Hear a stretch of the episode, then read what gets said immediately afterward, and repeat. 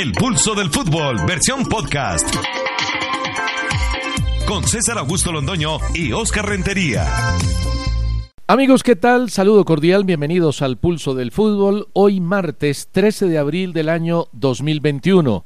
Tendremos un programa más corto porque hay Champions por el fenómeno del fútbol. La frase del día. La dicha de la vida consiste en tener siempre algo que hacer, alguien a quien amar y alguna cosa que esperar. Thomas Chalmer. Don Oscar Rentería, ¿cómo está usted? Muy bien, César. Gracias a Dios, muy bien. Mis mejores deseos para usted y para todos los oyentes del Pulso, el programa deportivo con más sintonía en Colombia y en el exterior. Y no crea en eso de martes 13, ni te cases ni te embarques. Si le resulta un viaje, váyase. Y si se quiere casar, cásese. ¿Usted se casó martes 13, no? No, no, no, no, no, ni Dios lo quiera. Sucedió en Ecuador. Aucas se presentó con siete jugadores a su partido como visitante por la liga ante el líder Barcelona. Terminó a los 17 minutos cuando perdía 2-0. Su portero se lesionó y el compromiso acabó por sustracción de materia. Es un tema de reglamento, como en Colombia, y no es ninguna vergüenza, es un hecho posible en el fútbol en medio de una pandemia que puede contagiar cualquier población. Triste es ver cómo Águilas no inscribió aficionados a prueba, pudiéndolo hacer hasta un número de 30, sin contrato. Su dueño, Fernando Salazar, prefirió victimizarse sacando una pancarta de juego limpio. Y yo pregunto, ¿dónde se ve el juego limpio? ¿Cuando pudo tener 11 jugadores con juveniles y no lo hizo? ¿O al acabar un partido a los 79 minutos, perdiendo 0 por 3, porque apareció un lesionado y se quedó con 6, evitando una goleada mayor? En Colombia nos encanta dar lástima, posar de pobrecitos, de perjudicados, de víctima del sistema.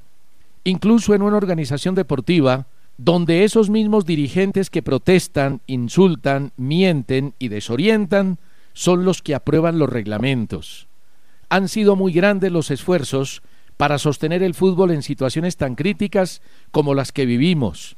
Los clubes, todos han cumplido mejor que la normalidad, con los protocolos y por eso esta liga solo ha aplazado un partido después de 17 fechas y 153 compromisos. Qué triste que dentro de la misma casa, en vez de ponerla bonita, cómoda y funcional, los miembros de la propia familia le tiren piedras. César, Jairo Roldán Piedraíta desde Cali envió un correo a elpulso.caracol.com.co analizando a cada uno de los equipos que están y que todavía pueden entrar entre los ocho. Voy a compararlo con mi opinión para saber si estamos de acuerdo. Dice Jairo Roldán que Nacional clasificó con muchos problemas en su juego, que Cali y Millonario jugaban bien pero sin goles y pasaron al ganar los partidos menos esperados, que Santa Fe, que tiene una de las mejores defensas, al final se dejó hacer dos goles de Millonarios y perdió el clásico que Junior puede entrar a los ocho por diferencia de goles y no por puntos, y que así no puede ser la campaña de un equipo grande, que Medellín tiene un técnico muy capaz, pero no pudo contra dos de los coleros, y que América, como en el torneo pasado, sigue teniendo más suerte que fútbol. Sobre la opinión de Jairo con relación al Atlético Nacional estamos de acuerdo, porque hay nómina en número y en dinero para jugar mejor, Agrego que Nacional y Equidad son los equipos menos criticados entre los nueve y en el caso del plantel asegurador se debe a que es el único chico de la lista. Cali y Millonarios se mantienen más en las críticas que en las felicitaciones por su tremenda irregularidad. Además de que el equipo verde y blanco acaba de ser eliminado en la primera ronda de la Suramericana. Yo no censuraría a Santa Fe por el reciente clásico que perdió y por los dos goles que le hicieron, porque para mí su campaña es de las mejores con relación al Tolima, que Jairo Roldán no menciona en su correo, está cumpliendo bien en la medida de su capacidad y de su nómina. Lo de Medellín y sus partidos contra Pereira y Alianza es para recibir las más duras críticas, porque no hay derecho para jugar tan mal frente a los coleros de la tabla. Y con relación al América, sus jugadores merecen más, pero su técnico Cruz Real no. Eso del bicampeonato ya pasó a la historia y fue muy bueno, pero ahora el equipo está chilingueando con calculadora en la mano y tristeza así no se puede aceptar. Si vamos a la práctica, ya hay siete equipos clasificados, incluyendo el Junior. Está prácticamente adentro. Tienen que pasar cosas extraordinarias. Y queda un cupo para resolver, yo diría, entre América y Medellín. Jaguares, Pasto y Bucaramanga tienen una opción muy reducida. Nos escribe, bueno, han llegado muchísimos correos sobre el tema aquel de Alianza de, de Águilas Doradas. David Martínez dice, no estoy de acuerdo con quienes han manifestado y calificado lo ocurrido con Río Negro Águilas en el partido frente al Chicó como la vergüenza nacional. Falta de juego limpio, que la liga es pobre y de las peores del mundo. Les recuerdo que Atlético Nacional tuvo que jugar el partido de vuelta en plena semifinal ante América con juveniles y nadie se escandalizó. Más bien considero que fue artimaña por parte del presidente Salazar buscando acomodiera lugar el aplazamiento del partido. Eso es marrulla, trampa y juego sucio. Debió haber completado su equipo con jugadores jóvenes, muchachos que sueñan con tener una oportunidad para actuar. Y ojo, también sucedió en Ecuador. Sucedió con Aucas, como lo comentaba comenzando el programa. Fernando Salazar habló por varios medios tratando de justificar su decisión y dándole palo a Vladimir Cantor, el gerente de la DIMAYOR. Dice una cosa que es cierta, que hay que modificar los protocolos y corregir el reglamento. Dice que desde octubre no hay torneo sub-20, pero es que eso lo sabemos hace rato. Aquí no hay torneos aficionados hace un año por la pandemia. Eso no es ningún descubrimiento. Y echarle la culpa a Vladimir Cantor de lo que pasó con ellos es echarle la culpa a la estaca por el enredo del sapo.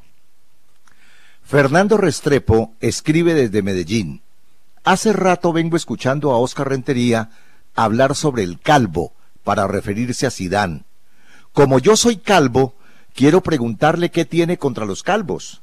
Veo a Oscar por televisión y creo que por ahora no se le caerá el pelo. Pero ¿es que acaso en su familia no hay calvos? No tener pelo en la cabeza para algunos puede resultar un problema. Para mí no, dice Fernando Restrepo. Porque mi calva es punto que atrae a las mujeres. Vaya. ¡Que vivan los calvos! Oscar y César, ustedes no se alcanzan a imaginar lo que siente un calvo cuando a una mujer hermosa le acaricia la cabeza. ay, ay, ay. Ay, en eso Fernando. está lejos usted, don Oscar, ¿no? Sí, por ahora sí. Fernando, le aclaro que no tengo nada contra los calvos y si en algún momento se sintieron ofendidos algunos, pues mil disculpas. A mí el único calvo que me cae mal es Zinedine Zidane por la forma como trató a James en el Real Madrid. Y a propósito de James, qué mal jugaron ayer él y el Everton. Partido lleno de errores en el equipo de Ancelotti. Por eso no ganaron y casi pierden. Y hoy le están dando con todo a James. Es increíble. Esperan que jueguen un partido mal para caerle. Sí, hay que criticarlos. James, ju- James jugó mal. Eso no lo discute nadie. Pero no con los términos, con eh, como han calificado a James algunos medios ingleses. Ricardo Flores. Para árbitros como Nicolás Gallo, Bismar Santiago, John Alexander Ospina, en Colombia la Comisión Nacional de Árbitros debería seguir el ejemplo, castigándolos o sancionándolos, tal como lo hicieron con el árbitro Mario Dix, quien le anuló un gol a Cristiano Ronaldo en el partido Serbia ante Portugal. Ricardo, nosotros aquí nos quejamos del arbitraje, nos quejamos del fútbol, nos quejamos de la Dimayor, nos quejamos de todo, porque es que el ser humano tiene una costumbre, no le gusta lo que tiene, le gusta lo de los demás. Alguna vez Alfonso López decía, vámonos de aquí porque estamos felices, así somos nosotros, los seres humanos y particularmente los colombianos. Es cierto que los señores que usted mencionó se equivocan en el arbitraje, pero le voy a hacer una afirmación que puede causar polémica. El arbitraje colombiano es de los mejores de Sudamérica. No sé si usted, don Ricardo Flores, y los oyentes tuvieron la posibilidad de ver el partido, el clásico de Avellaneda, el domingo, que le ganó Racing 1-0 Independiente. Gol al minuto 95 de Copete de penalti. Un penalti que jamás existió y un arbitraje que fue desastroso durante los 90 minutos. En España se quejan todos los días de los árbitros. En Europa, en la última jornada eliminatoria, la queja es permanente. Y a veces hay bar. Uno tiene que ser menos severo con el tema arbitral. Nos tenemos que ocupar del fútbol. A veces dejamos de disfrutar el juego por hablar del pito. Pero, César Augusto, cuando un árbitro acierta hay que destacarlo, y más aún cuando se tiene hoy día la ayuda del VAR. Pero cuando un árbitro se equivoca por estar mal ubicado en la cancha, o por ayudar a un equipo, y ese ayudar lo coloco entre comillas, yo voy con todo. A mí no me vienen con cuentos los árbitros cuando se equivocan con procedimientos fáciles dentro de un partido de fútbol. Aquí lo decimos, aquí los primeros somos nosotros en criticar los árbitros. Pero ese cuento de que hay que borrarlos, de que hay que sacarlos de por vida, usted hace poco mandó un árbitro a que no pitara más en lo que resta del año, tampoco, porque es que todos nos equivocamos y tenemos derecho a equivocarnos pues cuando yo me equivoque en este programa, mándeme también a descansar hasta el resto del año. Eso de pronto no habría ni programa. De pronto no habría ni programa. No, pero eh, no, le digo que eso sí me sigue pagando. Me manda a descansar, pero me sigue pagando. Otro correo sobre el calvo. Lo envía Cristian Carmona. Siempre escucho decir a Oscar que le cae mal el calvo de Sidán, que por lo que hizo a James. No lo entiendo, porque el francés ganó títulos incluyendo tres Champions seguidas sin necesidad de James. Si el colombiano no jugó, es porque en ese momento no tuvo el nivel para competir. Si a James le tocó ver esos partidos desde la tribuna, agrega el señor Cristian Carmona, fue por su culpa y no hay nada que hacer porque los resultados avalan al calvo. Cristian, yo no le quito ningún mérito a Sidán y reconozco que ganó y sigue ganando porque es uno de los mejores técnicos del mundo. También acepto lo de James porque no puso de su parte para competir mejor, pero Zidane le cogió bronca y no le dio continuidad para jugar. Además, prefirió a otros elementos del Real Madrid en la nómina que estaban por debajo del colombiano. Por eso me cae mal el calvo y por eso le cogí bronca. Una pausita y seguimos en el pulso. Orlando Hernández Rivera. A propósito de su defensa, se refiere a mí, del mediocre planteamiento de Valentía Torres del Tolima, les pregunto, ¿creen que un equipo sin un disparo al arco en 90 minutos tiene más posibilidades de ganar un partido o uno que esté siempre buscando el gol? Y ver cómo ese pobre Tico Ortiz y el paraguayo deambulan en el área contraria sin la más mínima posibilidad de que les llegue una oportunidad. Don Orlando, eh, evidentemente que si uno no llega no anota. Pero le quiero decir esto, Nacional, La Equidad, Junior, América, Medellín, han tenido partidos sin oportunidades de gol y a veces sacan los resultados. Son circunstancias, pero usted no puede decir que el Tolima es un equipo defensivo.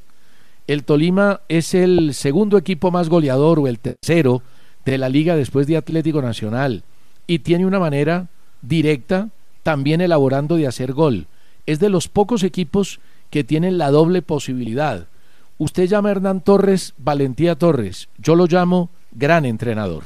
La verdad es que el Tolima ayer, en su partido frente al Bucaramanga, hizo lo que tenía que hacer. Consiguió un punto todo el mundo esperaba que ganara para que pasara al primer lugar, pero no, consiguió un punto y se clasificó. Y ya también clasificó a la Suramericana. Bucaramanga no pudo ganar, empató, el juego terminó 0 a 0 y Bucaramanga pues ya no tiene ninguna posibilidad. Johan Soto nos ataca, nos critica, nos da palo y dice que lo único que quiere la Dimayor es que se hagan los partidos. Por supuesto, dentro de la reglamentación.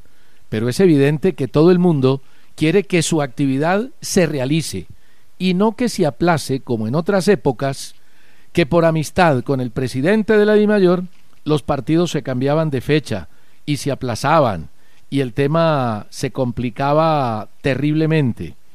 Hay otro oyente que se llama Mauricio Zuluaga y dice que lo hecho con Águilas Doradas fue una vil canallada que el partido se debió aplazar. No, don Mauricio, está totalmente equivocado. Cuando se aplique el reglamento, no hay canallada de por medio. Y don Héctor Manuel Inestrosa Álvarez dice que está totalmente de acuerdo con lo que sucedió y que los culpables por lo que aprueban son los presidentes de los equipos. Elber Villa desde Minnesota envía su correo a elpulso.caracol.com.co. Ayer viendo el partido del Everton ante el Brighton, número 15 de la Liga Premier, preocupa el nivel que tiene el equipo de Ancelotti. Sin contar con que Jerry Mina es de cristal y James no corre ni con un perro persiguiéndolo. No. A mí a veces me causa risa en los correos. James no corre ni con un perro persiguiéndolo. No, no, pero tampoco, hombre. No, pero ahí no lo está ofendiendo, sino que está diciendo es que quién no, ¿quién no corre con un perro atrás, todo el mundo corre con un perro atrás. Pero bueno, sigue el señor diciendo lo siguiente, me refiero a Elber Villa, quien nos escribe desde Estados Unidos.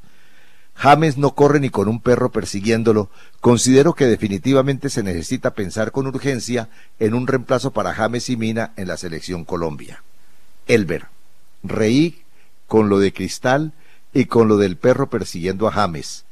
Pero es que del Everton con su presentación de ayer no se salva nadie, ni Ancelotti.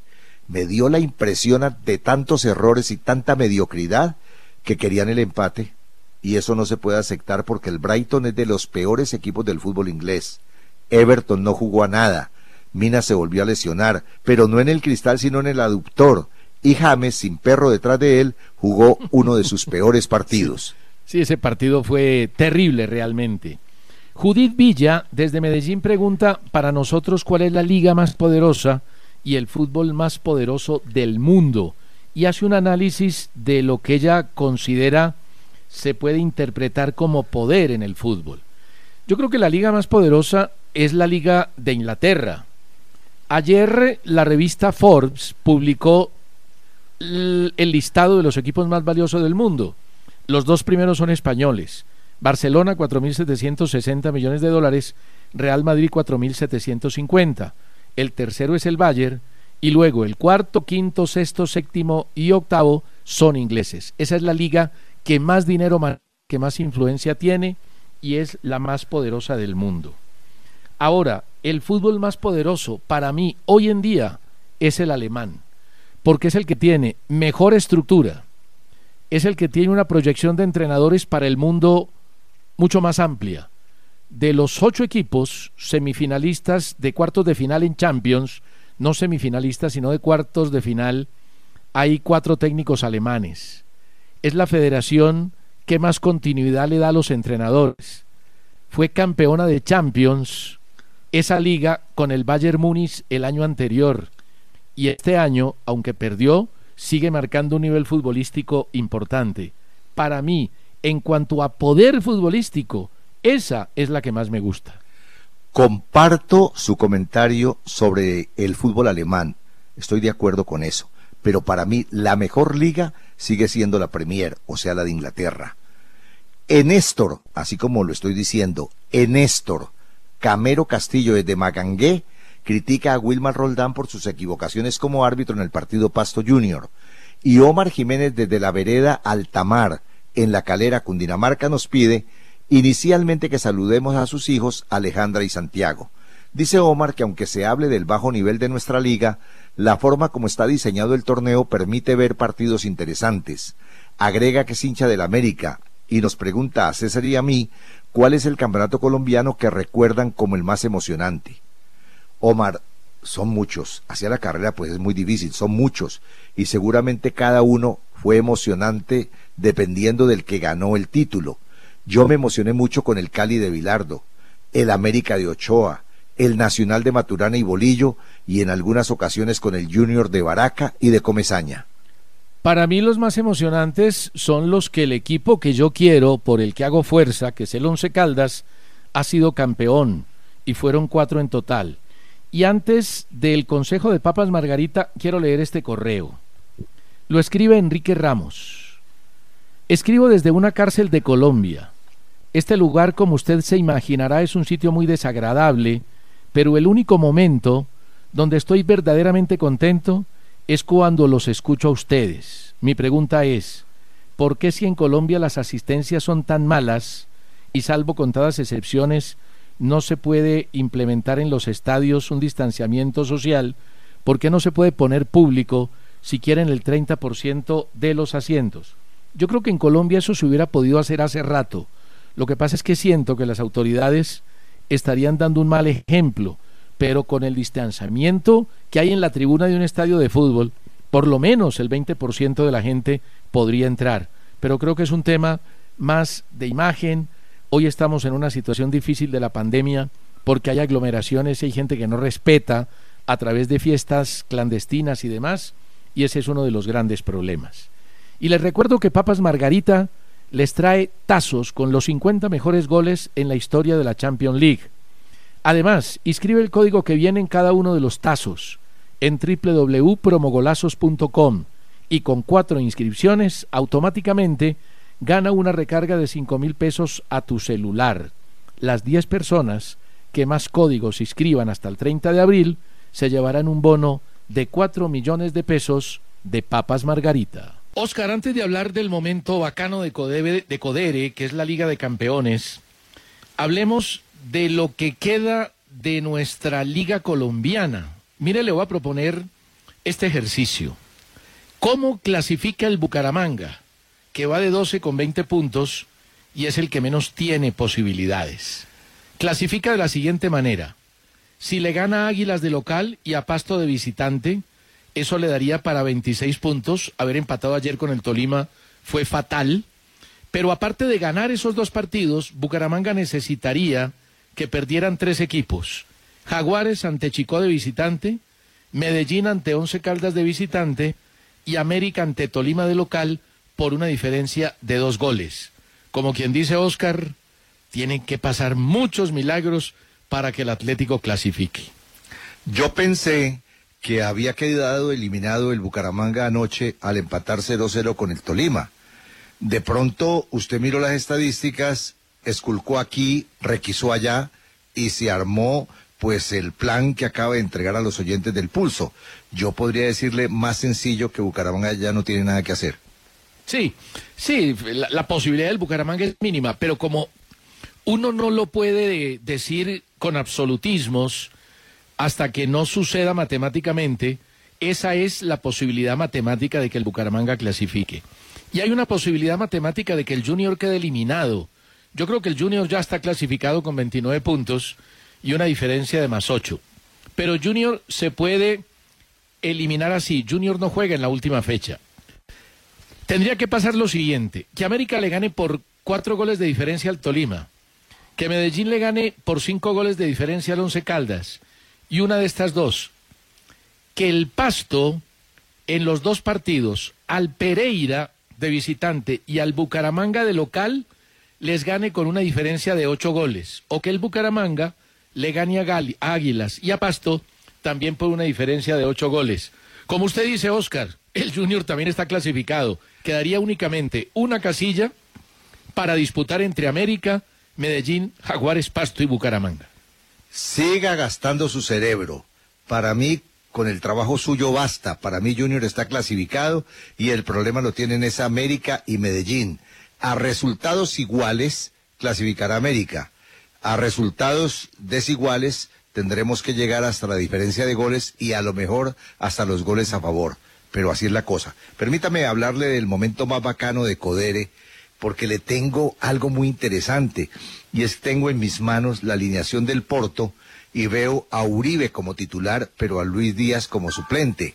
Sigo avanzando en la información y me encuentro con la alineación del Paris Saint-Germain y veo esa tripleta que mete miedo, Neymar, Mbappé, Di María busco en la alineación, usted profundizará más adelante en las formaciones de, Champions para esta tarde, pero voy a la formación del Valle a ver si de pronto me encuentro con Lewandowski y cómo le parece que tampoco pudo, no va a jugar. Es que lo de Lewandowski se demora, se demora varias semanas más. Y mire el dato del Bayern Múnich con Lewandowski. Tenía una producción entre Champions y Bundesliga del 80%. Sin Lewandowski, tiene una producción del 33%, uno ganado, uno empatado y uno perdido. Pero de una vez le cuento lo de esta tarde. El Porto va con Marega y con Tacatito en el frente de ataque, no va Díaz. Con Seizao dice que jugando muy bien le puede descontar al Chelsea es dos, el 2-0. Chelsea tiene adelante a Moun, Havertz y Pulisic. Chelsea es el único equipo que juega con tres en el fondo. Tiene cuatro en el medio, James, Jorginho, Kovacic y Alonso. Y tiene un jugador atrás, Rudiger, lateral que tiene una enorme salida. El Paris Saint-Germain, usted ya mencionaba a Di María, Neymar, Mbappé, Drexler va ahí también metido en ese grupo de ataque y no va Marquinhos, que tiene una lesión muscular. Y el Bayern Múnich vuelve a poner a Kimmich como volante, Sané, Müller, Coman en una línea siguiente y Chupo en el frente de ataque reemplazando a Lewandowski. Tiene varias ausencias el Bayern y va a jugar un 4-2-3-1 que es el mismo esquema del Paris Saint-Germain y los esquemas que han utilizado los dos técnicos, tanto Flick como Pochettino. Flick dijo, debemos hacer mínimo dos goles. No parece una empresa difícil, pero ese Paris Saint-Germain no creo que se vaya a meter atrás en el partido jugando en casa. Tampoco pienso eso, pero le voy a contar algo, para que no se siga matando usted la cabeza pensando por aquí, pensando por allá. Péguese más fácil a mi pronóstico y que le va mejor. Claro, claro. Y usted péguese, péguese para que le vaya bien. No, déjeme, yo se los doy de primero. déjeme, yo se los doy de primero para que, para que no me diga que me pego. Es decir, ¿quién va a clasificar en la pregunta, no? Sí, la pregunta no es quién va a ganar, ni cómo va a quedar el partido, ni nada. Eso es para nada. Coderi. El tema es este. Eh, clasifica Chelsea y clasifica París Saint Germain. Ay, usted de alguna manera me copió, de alguna manera. Óigame, este es el momento bacano de Codere. Como es el momento bacano de Codere, yo le voy a recomendar esto. Regístrate en codere.com.co y disfruta de cuotas especiales todos los días. Así de fácil. El partido de Porto y Chelsea en Sevilla, ¿no? Sí, señor. En cambio, bueno, el estadio no es malo, pero pues es un estadio normal. Pero en cambio ve uno ese estadio donde van a jugar París Saint Germain y el Bayern, eso sí es una cosa espectacular. Eso sí es un estadio de fútbol. Bueno, vamos a hacer una pausa y ya les vamos a contar dónde va a jugar América la Copa Libertadores e Independiente Santa Fe. Sin duda que el momento más bacano del fútbol es poder disfrutar la Champions y escucharla por Caracol Radio a través del fenómeno del fútbol a partir de la una y cincuenta vamos a tener con todos los compañeros de Caracol el partido entre el PSG y el Bayern Múnich. PSG va ganando 3-2 al Bayern y a la misma hora jugarán Chelsea Porto. Chelsea jugará eh, gana, 2-0 frente al Porto y jugará frente a un equipo que tiene un colombiano, que es Mateo Zuribe como titular. Luis Díaz, que ha perdido valor en el mercado, va de suplente. Le cuento que hace pocos minutos terminó el partido entre el Bournemouth y el Huddersfield. Ese partido lo ganó el equipo de Lerma, que fue titular por dos goles a uno. Y también le cuento que hoy a las ocho de la noche juega su equipo, pero son dos equipos eliminados, así que no llama mucho la atención el partido de Patriotas Once Caldas. En cambio, a las tres y treinta de la tarde van a jugar el segundo amistoso internacional las elecciones de Ecuador y Colombia. Jugaron ya un primer partido y lo ganó Colombia amistoso internacional femenino. Sobre el Once Caldas le cuento lo siguiente. Ayer circuló una versión de que había 14 jugadores positivos. Ha aclarado la directiva del equipo que había un positivo y salió otro positivo, es decir, son dos los positivos. Ya están en pasto para el partido frente a Patriotas y Once Caldas va sin Lemos, sin Biafara, sin David Valencia y sin Otálvaro que están golpeados, otros lesionados. Y le quiero hablar del escándalo que se armó por las acusaciones de Alberto Santa Cruz, el gerente deportivo del Pasto, en contra de Viera, manifestando que había tenido expresiones xenófobas en contra de la gente del Deportivo Pasto. Hice la consulta donde había que hacerla, adentro, y me dicen eh, que no va a pasar nada, que ni el asistente ni el cuarto árbitro que estaban cerca a donde se presentó la discusión escucharon palabras más allá de un alegato donde incluso parece que el directivo, el gerente del Deportivo Pasto, el señor Santa Cruz, le decía a Viera ladrón de títulos en compañía de la familia Char, por favor, hombre. Uno en el fútbol, hasta para insultar, tiene que tener calidad, hasta para insultar, don Alberto Santa Cruz. Y lo que es muy triste es que se involucre, Oscar, a un jugador como el arquero Sebastián Viera, que lleva más de 11 temporadas en Colombia sin un escándalo de esa naturaleza. Él dijo en redes sociales que iba a mostrar pruebas donde iba a salir y donde iban a hablar por sí solas. Y las pruebas son las grabaciones de lo que pasó en el alegato en el terreno de juego. Ahora con el show de voces, después de los partidos, se puede ver perfectamente qué se dice en la cancha. Éxitos para dos jugadores colombianos en el plano internacional. Gracias a sus dos goles con Atalanta, Dubán Zapata fue una de las figuras de la fecha en el fútbol italiano y por eso entró en el once ideal de la jornada junto a su compañero Malinowski. Y John Córdoba fue incluido en el equipo de los jugadores que más se destacaron en la fecha 28 de la Bundesliga tras anotar y asistir con el Hertha de Berlín. Y dos cositas antes de la pausa. El lateral izquierdo Juan Camilo Castillo, que venía jugando con la sub-20 de Millonarios, se convirtió en nuevo jugador del Red Bull de Nueva York, de la USL Championship. El futbolista ha hecho todo el proceso sub-17 y sub-20 de Colombia, lo que hace Millonarios con, las con los jóvenes y con Gamero es muy bueno, así muchos hinchas de Millonarios les duele el tema y critiquen a Gamero.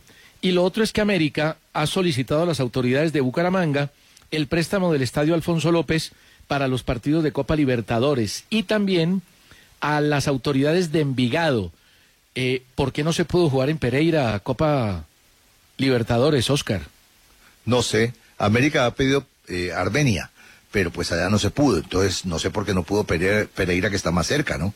Ya Bucaramanga está retirado, Bucaramanga lo atienden a uno muy bien y la gente excelente allá como en Envigado, pero lo que pasa es que son estadios que están mucho más lejos que Pereira.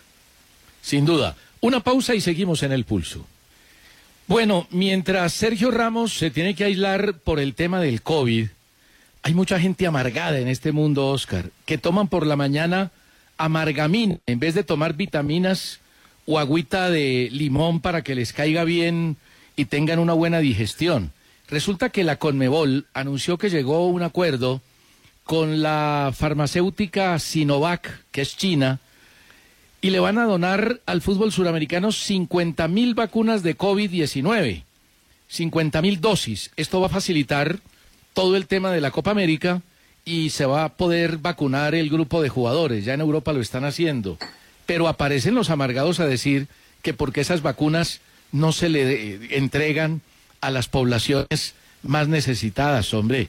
Son gestiones particulares, son gestiones importantes que hacen la CONMEBOL. Eso permite que pueda desarrollarse con más tranquilidad una actividad que le da empleo y le da alegría a muchísima gente.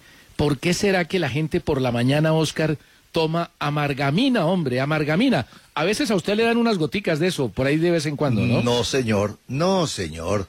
A mí no me dan nada diferente a un cafecito en leche una buena arepa, porque me gusta la costumbre paisa, unos huevitos normalmente en pericos, y ese es mi desayuno. Quiero contarle algo que es más importante que eso.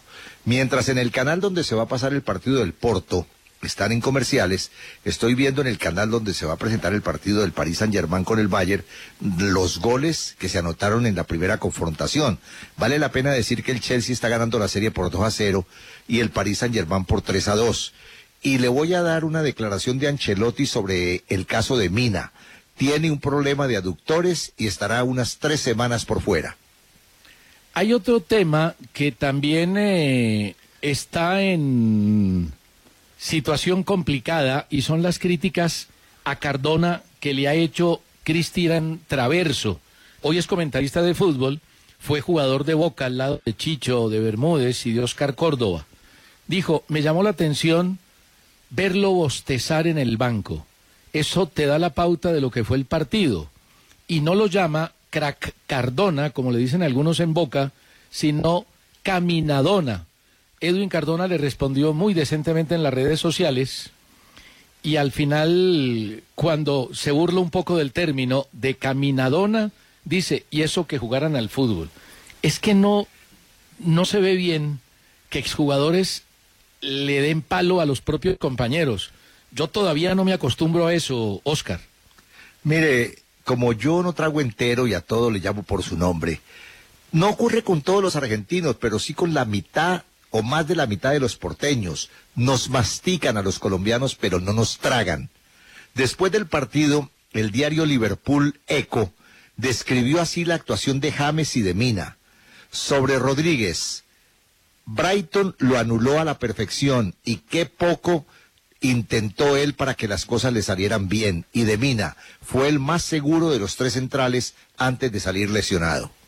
Mire, a propósito de ese tema que usted menciona, que algunos argentinos nos aceptan pero no nos tragan, la está pasando mal ruso por eso, por defender a los colombianos. Claro. quieren los de la prensa y de pronto algunos del mismo equipo que saque los colombianos.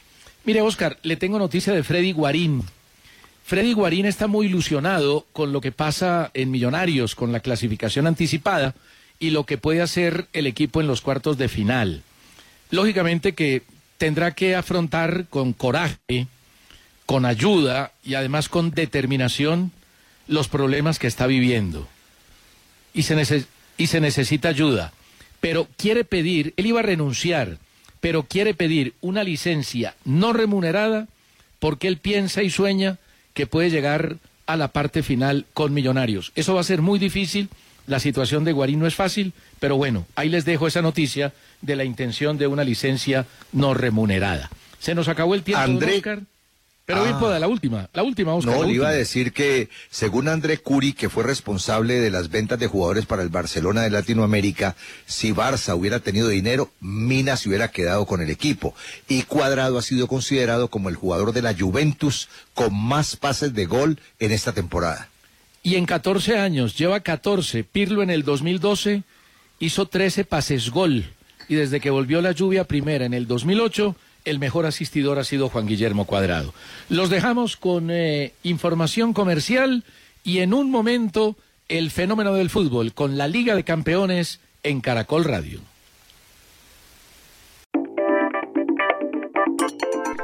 El pulso del fútbol con César Augusto Londoño y Oscar Rentería.